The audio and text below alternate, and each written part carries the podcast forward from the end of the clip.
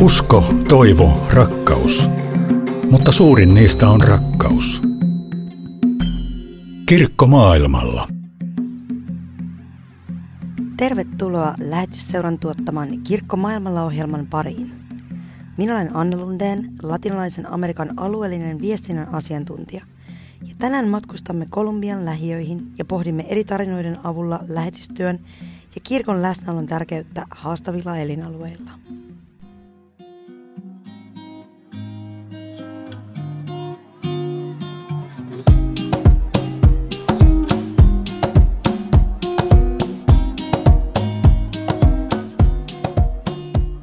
Vaikka luterilainen kirkko on pieni valtavaan katoliseen Kolumbian verrattuna, on sillä äärimmäisen tärkeä rooli jäseniensä elämässä.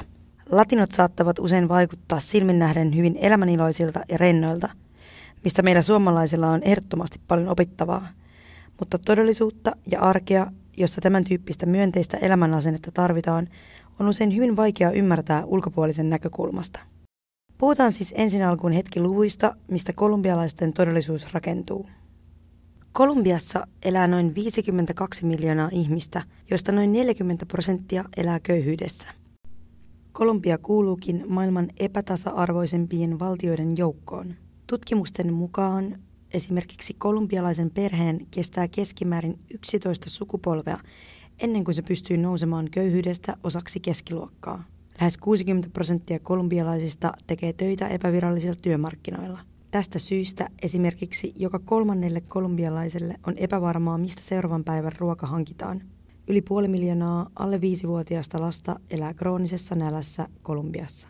Kolme neljäsosaa kolumbialaisista asuu kaupungeissa, mutta kuten edellä mainituista luvuista voi huomata, ei elämä kaupungissa tai kylissä ole useinkaan helppoa ja monet joutuvat asumaan epävirallisissa, itse rakennetuissa asuinalueissa, jotka ovat usein surullisen kuuluisia epävakaudestaan ja väkivaltaisesta arjestaan. Näiden kovien lukujen edessä kysyy väkisinkin, mitä Kolumbian valtio tekee kansalaistensa eteen. Liian usein kuulee, miten hyvin moni lähiön asukas kokee jäävänsä ilman yhteiskunnallista turvaverkkoa, johtuen joko asuinseutunsa kaukaisesta sijainnista, maasta rehottavasta väkivallasta – tai kouluttautumisen ja työllistymisen hankaluudesta. Ennen kaikkea mahdollisuuksien määrä mennä eteenpäin tai parantaa esimerkiksi omaa taloudellista tilannetta on äärimmäisen hankalaa. Monelle turvan ja tukiverkon luokin oma seurakunta, joka kulkee mukana arjessa, luo turvaa epävarmuuksien keskelle ja puhuu kaiken ylittävästä rakkaudesta, josta riittää lohtua kaikille. Kirkko maailmalla.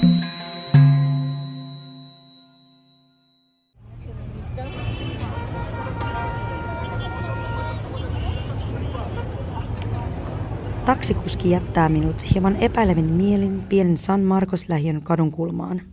Olen juuri muutama tunti sitten saapunut Bukaramangaan, Kolumbian koillisosaan, vieraillakseni kaupungin pienissä seurakunnissa ja lähetyspisteissä. Haluan ymmärtää ja tutustua, miten lähetysseuran tukemaan lähetystyötä toteutetaan Kolumbian lähiöissä ja ennen kaikkea haluan myös ymmärtää, mikä rooli kirkolla on ihmisten elämässä pahamaineisissa lähiöissä. Ymmärrän pian, että taksikuskin huoli on aiheellinen – sillä alue, mihin olen saapunut, on erittäin sokkeloinen, erilaisineen taloineen sekä epävirallisten sähköviritelmien halkojen ilmaa asumuksien välillä. Ennen kaikkea alue on kuitenkin silminähden köyhä, ja ymmärrän pian, että alueella ei liikuta yksin.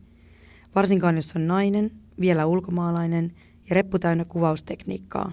Kovin kauan en kuitenkaan ehdi ihmettelemään lähiöitä ja sen uteliaasti minua tutkivia asukkaita – sillä pian paikallinen kollega hakee minut kadunkulmasta ja vie autotallin näköiseen rakennukseen, mikä paljastuukin San Marcos-nimisen seurakunnan tilaksi. Ensivaikutelma lähiön karuudesta kaikkoa saman tien, ja kuten usein Kolumbiassa, ujoudelle ei löydy tilaa ystävällisten kasvojen seurassa. Astuessani sisälle käteni tarttuu reippaasti Lady Motta-niminen 37-vuotias seurakunnan koordinaattori, joka pyytää minua istumaan vierensä. Myöhemmin Motta kertoo minulle jättäneensä kirkossa käymisen pitkäksi aikaa oman vaikean tilanteensa takia, kunnes luterilaisuudesta hän löysi uudestaan turvan elämäänsä.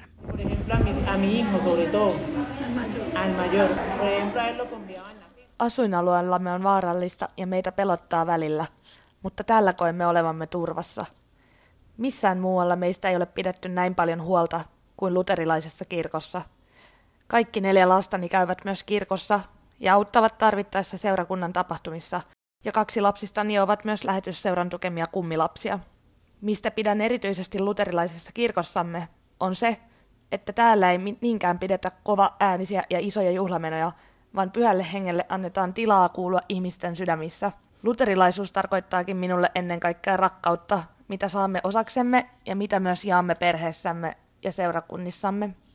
Leidin kotikaupunki, puolen miljoonan asukkaan Bucaramanga, on yksi Kolumbian köyhimmistä kaupungeista, ja kirkon työntekijät kertovat lähiöiden lasten kärsineen vakavasta nälästä varsinkin pandemian aikana.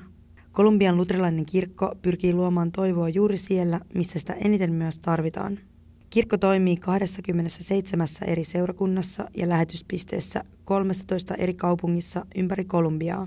Jokaisella alueella ei kuitenkaan riitä omaa pappia, joten maallikkopappius on tärkeässä roolissa kirkkojen toiminnassa. Lähetysseuran tukemassa hankkeessa vahvistetaan kirkon oman toiminnan lisäksi juuri myös sen jäsenien osallistumista ja evankeliointityötä. Erityisessä fokuksessa on lasten ja nuorten osallistaminen mukaan kirkon toimintaan, kertoo Zulma Ojeda, kirkon työtä vahvistavan hankkeen koordinaattori. En, en estos dos casos, los, los unos están cansados de una iglesia que les dice... Haluamme keskittyä teini-ikäisten ja nuorten aikuisten uskon vahvistamiseen. Mitä heille tarkoittaa luterilaisuus? Kuinka heistä voi tulla yhteisöjensä kantavia voimia, hengellisiä johtajia? Nuoret kiinnostuvat kirkkomme toiminnasta silloin, kun he kokevat kuuluvansa porukkaan ja kun he ymmärtävät, että Jumala, josta heille kerromme, ei tuomitse heitä, vaan on rakkauden Jumala. Otamme myös kirkkona hyvin vakavasti lasten suojelemisen. Olemme ensimmäinen kirkko Kolumbiassa, mikä on julkaissut lähetysseuran avulla oman lastensuojelupolitiikan ja käytännöt, joiden toteuttamista seuraamme jokaisessa hankkeessamme. Oheran mukaan moni, joka löytää tiensä luterilaisen kirkon penkille, on kyllästynyt muiden kirkkojen hierarkisiin käytäntöihin tai pelon kautta saarnaamiseen. Monelle on tärkeää, että hengellisessä yhteisössä kaikki osallistuvat, jakavat tietoa ja muodostavat yhteisön, perheen, mitä niin kovin moni haastavissa olosuhteissa kaipaa. Kirkko maailmalla.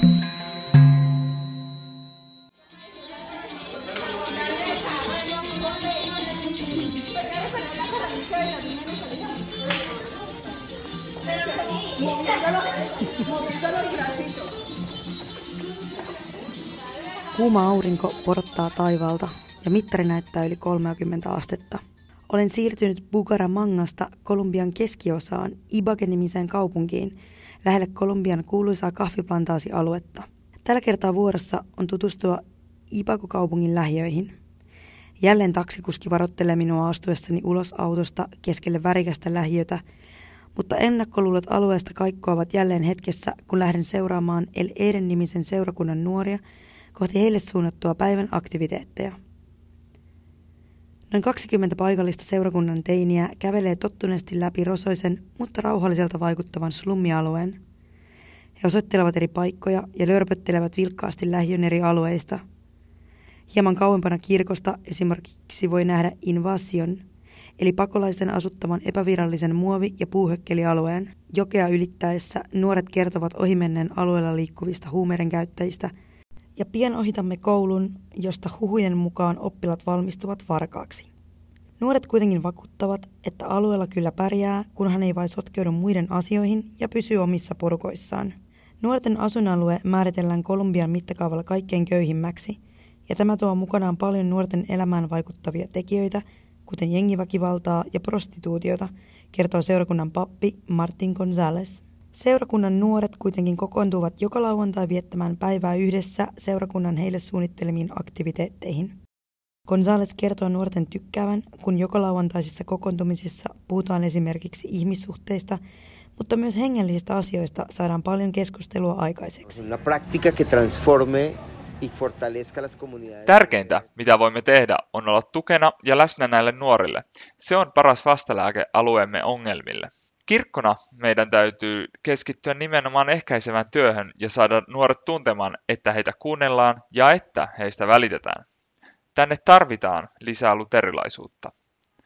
Lapset saattavat joskus kotona tai lähiössä oppia toisten epätasa-arvoista kohtelua, mutta me haluamme opettaa nuorille, että Jeesuskin piti aina heikomman puolta, kuten lasten. Siispä meidän myös pitää seurakuntana puolustaa lasten ja nuorten oikeuksia.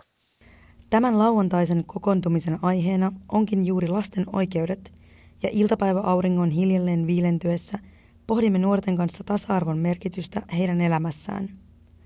Nuoret ovat selkeästi tottuneita kertomaan ajatuksistaan ja pohtimaan omaa asemaansa yhteiskunnassa. Monet stereotypiat, väkivallan kulttuuri ja nuorten mukaan konservatiiviset arvot saavat kovaa kritiikkiä osakseen. Eräs nuorista huutaakin kiivan pohdinnan päälle, että Jumalahan teki meidät kaikki tasa-arvoisiksi. Päivän aikana monet nuoret myös kertovat epävarmuuksistaan ja lähien köyhyyden tuottamista haasteista. Esimerkiksi nuoren 15-vuotiaan Tomaksen mieltä painaa nähdä vanhusten olosuhteet köyhässä lähiössä ja toisaalta oman tulevaisuuden rakentaminen epävakaassa elinympäristössä luo paineita. Ymmärrän hyvin nuoren epävarmaa mielentilaa ja kävellessämme takaisin kirkolle pohdin värikkäiden talojen välissä, kuinka paljon lähien olot todellisuudessa vaikuttavat lasten tulevaisuuden haaveisiin.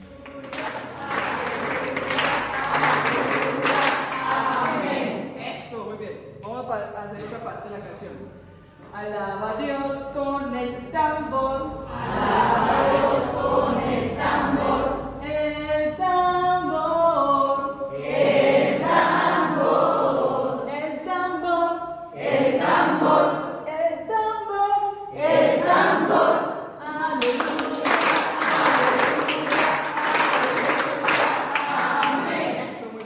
Jumalan palveluksen alkaessa synkät ajatukset kuitenkin väistyvät ja saan itse huomata, mikä voima yhteisöstä kumpuaa ilon tarttuessa koko seurakuntaan. Martin pastori puhuu ja koko seurakunnan iloksi myös laulaa siitä, kuinka meidän tulee ensin parantaa haavat omassa itsessämme, sitten kotona ja vasta sen jälkeen voimme pohtia, kuinka huolehtia maailmasta ympärillämme.